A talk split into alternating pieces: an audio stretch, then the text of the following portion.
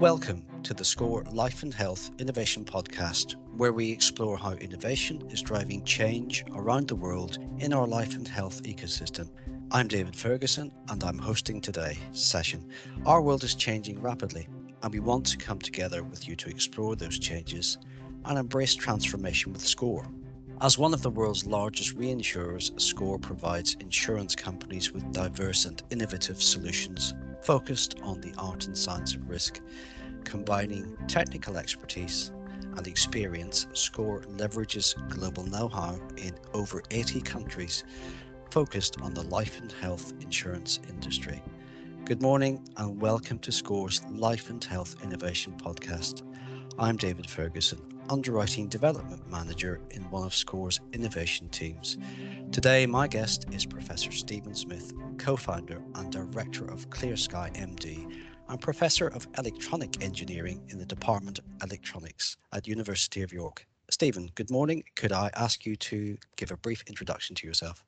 Yes, good morning, David, and thanks very much for inviting me to this podcast. Um, I'm currently responsible for research within the Department of Electronic Engineering at the University of York. And I have a special interest in translation of the research to get it into a forum where it can be used and, and can be most beneficial, um, particularly medical applications. So actually my first degree is in computer science, but even since I was an undergraduate, my works and my research and project work was always related to solving problems in healthcare. So I've been working with hospitals for, for many years, and this has developed into a specialization into neurodegenerative conditions such as Parkinson's and Alzheimer's, and another whole group of conditions that are less well known. But I suppose the most important aspect of the work is the machine learning that we've developed over the years. Mm-hmm. Um, it's a biologically inspired computation, and it's what we call white box machine learning. And this is because once we've achieved a solution, it can describe that solution as a discrete mathematical expression. So this means that we can show exactly how patient data was used to arrive at a diagnosis, for example, which is obviously important for verification and, and confirmation of the condition. Sure, and that's really interesting in, in the UK market in particular, from where I'm speaking. We offer critical illness uh, insurance product products which cover both of those conditions. Uh, and so that's really a key development in healthcare, I think, helping patients to be able to better understand their conditions and to target the right therapies and care for those patients uh, with those conditions. But I just wondered if you could tell me more about the particular issues and problems with misdiagnosis in Parkinson's disease and how the development of Clear Sky's technology seeks to address this. You've mentioned a little bit about white box uh, technology there. Could you expand on that perhaps a little bit for us? Yes, uh, certainly. So there are two main problems with Parkinson's that the clinical collaborators that we've worked with at Leeds General Infirmary and other universities and other hospitals throughout the country and worldwide, in, in fact. So the two main problems, or the two main challenges, I should say, with managing people with Parkinson's, one is diagnosis, and the second is the management of their medication. So let's take the first of those diagnoses. So it's widely accepted that 25%, that's one in four people who've been told they have Parkinson's, do not have Parkinson's. They have probably a related neurodegenerative condition. And actually getting the diagnosis is, is obviously really important because the medication or the treatment and other interventions for these conditions can be very different. So, for example, for Parkinson's, a common treatment would be artificial dopamine, whereas other conditions such as dystonia or multiple system atrophy may well have very different types of medication programs. So to be fair, although uh, misdiagnosis is one in four, this is often resolved after a year or so, typically 12 to 18 months. But we can do a lot more to get a more accurate um, diagnosis earlier on. And of course, that is very important from a reassurance point of view. So, one of our main areas of work is actually developing an objective assessment of Parkinson's, and we provide further information to help the health professionals come to a better informed diagnosis. So that's the first of the the real challenges. The second one is for people who we know have Parkinson's and are currently under treatment. The medications available are very good. For the first five years or so, people with Parkinson's can expect a very good quality of life. But after that time, the medications become less effective. And yet, it's very difficult for health professionals to really understand the best combination of what is actually quite a large cocktail of drugs to achieve the, the best quality of life for the individual. Mm-hmm. And so uh, the second of our projects and uh, one of the second of our devices is really a monitoring system where people can be monitored for a period of 24 to 48 hours to really understand how they react to the medication to find the side effects which can be really quite unpleasant and really affect the quality of life and provide again the specialists with a time chart which enables them to understand when the side effects occur to the particular medication and to really then readjust that medication regime to to improve the situation for the patient.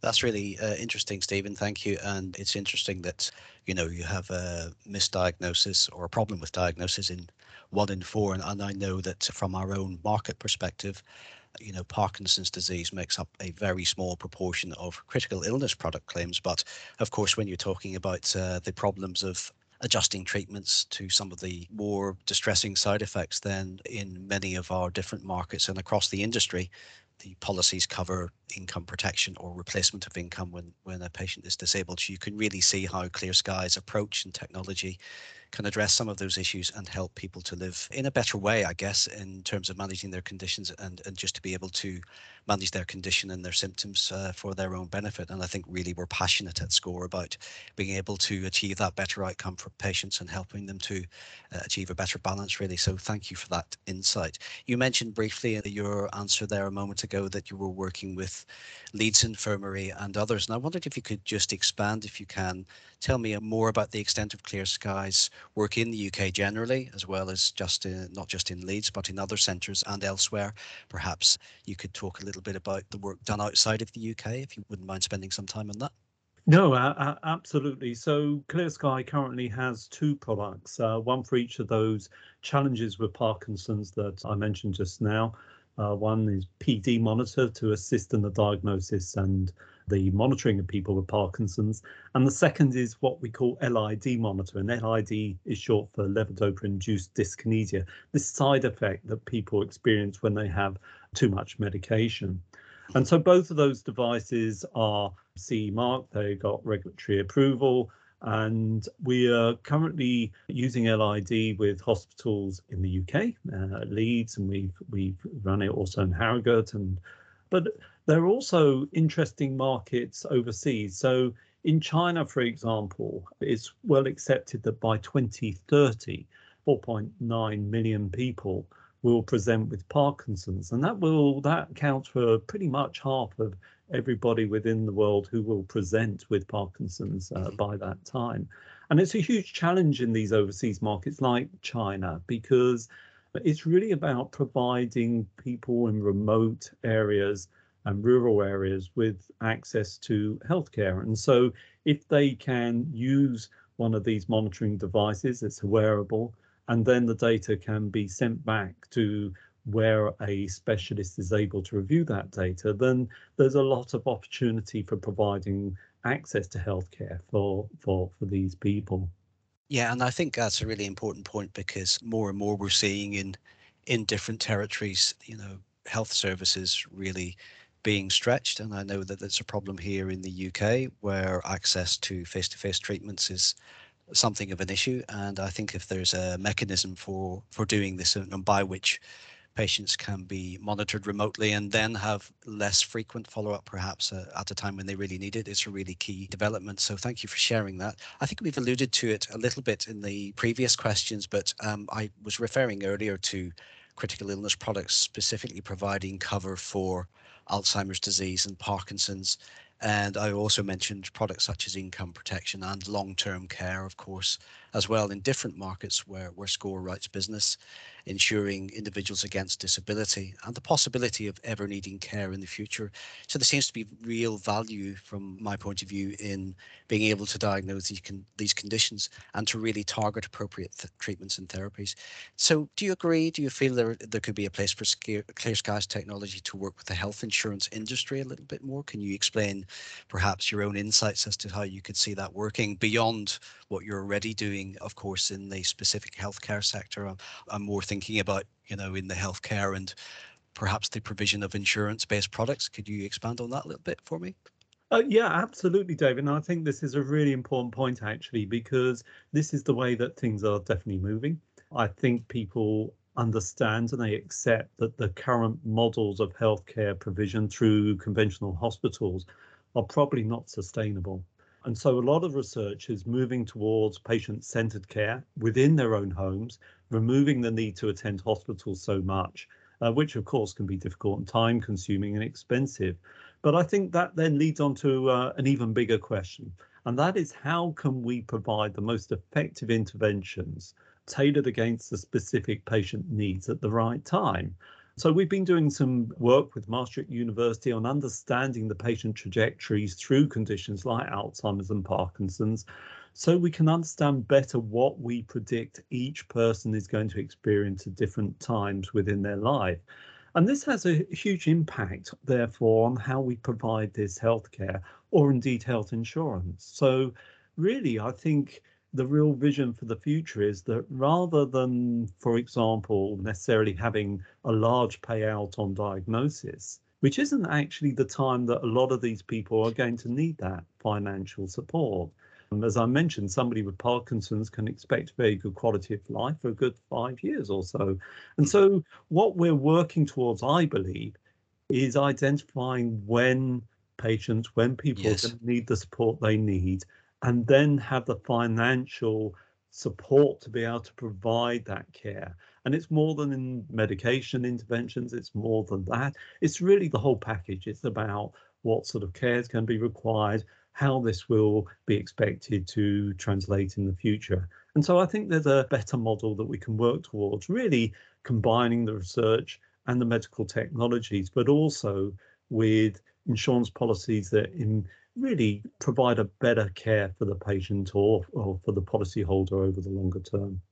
Yeah, I agree, Stephen, and I think that's a great insight there. I think in, in many different markets, there's often an observation and perhaps even a criticism that some of these payouts from insurance policies are perhaps too much of a windfall element and there isn't the right provision at the right time. And I know when we talk about life insurance and, and critical illness insurance, they are indeed just that. They're lump sum payouts, but I think you're seeing more emphasis even on some of the lump sum payments uh, to focus more on targeted payouts at the time of need. So, for example, stepping away from the neurological sphere for a second, when someone has a major cancer diagnosis, perhaps there's a an argument to pay a proportion of the sum assured or the benefit at that time, and then to target the other payments at the time that person might need intervention as surgery or chemotherapy or radiotherapy or protracted or lengthy follow-up. So I think you've uh, really established something here in terms of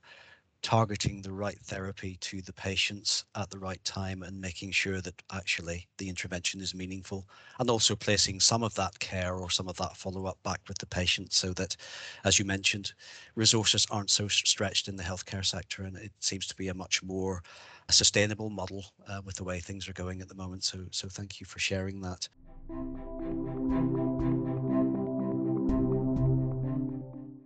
I wondered if you could then perhaps tell me a little bit more about your latest development, which, as I understand it, is a device to assess mild cognitive impairment and potentially help discriminate uh, it from depression and vascular dementia, as well as your plans for the for the next few months. Yeah, absolutely. So this is a, a really exciting development. So all of our technologies, they rely upon commercially available wearables or other sensors. And so as I mentioned before, really our, our real interest is in the white box machine learning and how this can be used to provide more objective assessment of the patient's condition. So some of the early uh, work we're doing was to we're able to determine people with Parkinson's who then go on to develop some cognitive impairment. And this is probably less well known, but actually it's a common occurrence is that people who live long enough with Parkinson's will start to develop other cognitive issues. And we're able to identify this just from, again, measuring movements. So we've now developed or are developing further uh, a new device which we call MCI monitor. And this is really aimed at mild cognitive impairment, as you say, David, as a precursor to Alzheimer's, as really a way also, hopefully, of helping health professionals discriminate between depression, vascular dementia, and Alzheimer's, which can often be very confusing from the symptoms that are being prevented. So, yes, we're working on this at the moment. It's again a joint work between uh, Clear Sky Medical Diagnostics and the University of York and our overseas partners. Excellent. That's really interesting. And thank you for sharing that. And I wanted to perhaps take a little bit of time before we move on and close out today to just ask you about your kind of thoughts on you mentioned the the white box approach. And i know stephen when we had our initial conversations back perhaps in 2019 2020 you talked about the development of evolutionary algorithms in healthcare. Can you perhaps give your view? You may not have thought of this outside of the your current level of engagement in the alzheimer's and, and parkinson's field but can you can you tell me a little bit about whether you think there's applications application to other medical conditions outside of perhaps neurological conditions? Is that something that is that an approach that's common in the healthcare industry? Perhaps is that a fair question? No, and again, yeah, it's a really topical question actually, David, because we've always worked with what we call white box machine learning because as i mentioned earlier it means it's a lot easier to understand how the movements we're observing in the patient lead to a specific uh, classification yeah. or, or, or, diagnosis and what I'm seeing at the moment is there's a lot of interest in machine learning. It's very common. You see and hear about it all the time. Most of this tends to be deep neural networks, convolutional neural networks, which we call black box machine learning. And these are very effective, but they have two characteristics. One is they require a lot of data to be very accurate. And within the medical field, getting a lot of data from a lot of patients is often a challenge. And secondly, when it comes to verify these algorithms for use in medical devices and achieving the regulatory approval for those medical devices using black box machine learning is more of a challenge. What we are starting to see now is that more people are turning towards what are often known as evolutionary type approaches, in which are more interpretable to help a better understanding. They they work better with smaller amounts of data and they certainly help in terms of obtaining the necessary regulatory approvals. Yeah, and I guess also you're seeing many more health professionals and healthcare trusts and mentioned a few different centres there adopting this approach. Can you give maybe view on how you think that could also transform GP based care? Because as you know, after the COVID pandemic, it becomes even more difficult to perhaps get a face to face appointment. Can you see any application there, even directly into GP surgeries using some of this technology? I think it will. And it's happening very rapidly now. There was quite a resistance pre pandemic. But I think what was interesting was that because face to face meetings were were becoming consultations were becoming very difficult that it's really enabled people to try out these types of online, these remote sensing opportunities. So I think we're seeing an acceleration in that way. But again, yeah. I think it will come down to being able to verify what we're seeing. And of course, verification is very important because we want to make sure that we're getting things right. But also, quite rightly, there's going to be significant uh, regulatory approval issues as well. Sure, of course. You can see perhaps a little bit of a change across the healthcare sector and in GP surgeries. They're now starting, many surgeries in this market in the UK are starting to embrace the use of technology and you know using electronic health records and i can certainly see some moves towards embracing that technology and innovating because that's really what i think the future is in terms of putting the care back in the hands of the patient, really to better understand their condition and relieve that stress with face-to-face consultations until, unless and until they're absolutely necessary, given the distress that that can cause patients as well. So, you know, that's a, a great insight from you today, Stephen, and thank you very much for that.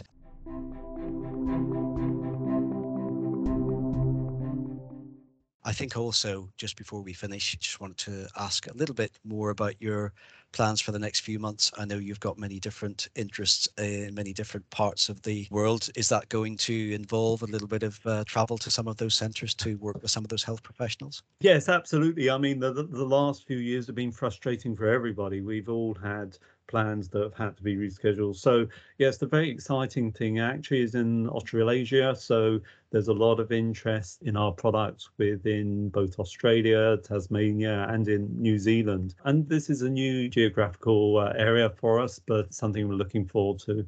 The other important development as well is the use of our PD monitor in supporting clinical trials. So this was used to support really repurposed drugs, which are thought to have neuroprotective properties. So there's one that was called PD-STAT, which really looking at statins, simvastatin, as a possible neuroprotective okay. treatment. That unfortunately was futile, but it was interesting that it really did show that conventional approaches to assessing conditions such as Parkinson's, the subjective nature of them can make them unreliable. And so there really is a future for more objective techniques. And currently we're supporting two other clinical trials, uh, one known as AZA-PD, as a thiopurine, the University of Cambridge, and one uh, exenatide, and a glucagon-like peptide one receptor agonist, uh, and that's with University College London as okay. well. So, so we've got a lot on at the moment, but we're always looking to work with other partners. But also, I think as we mentioned earlier, to go back to one of the most important themes, and that is how we can use this technology with the support that we see through the insurance reinsurance um, companies to provide a better quality of care, better quality of life uh, for people as they progress through their lives. Absolutely, and even though in our own particular region, the as I mentioned, Parkinson's and Alzheimer's do not make up a significant proportion of critical illness claims, it remains the case that the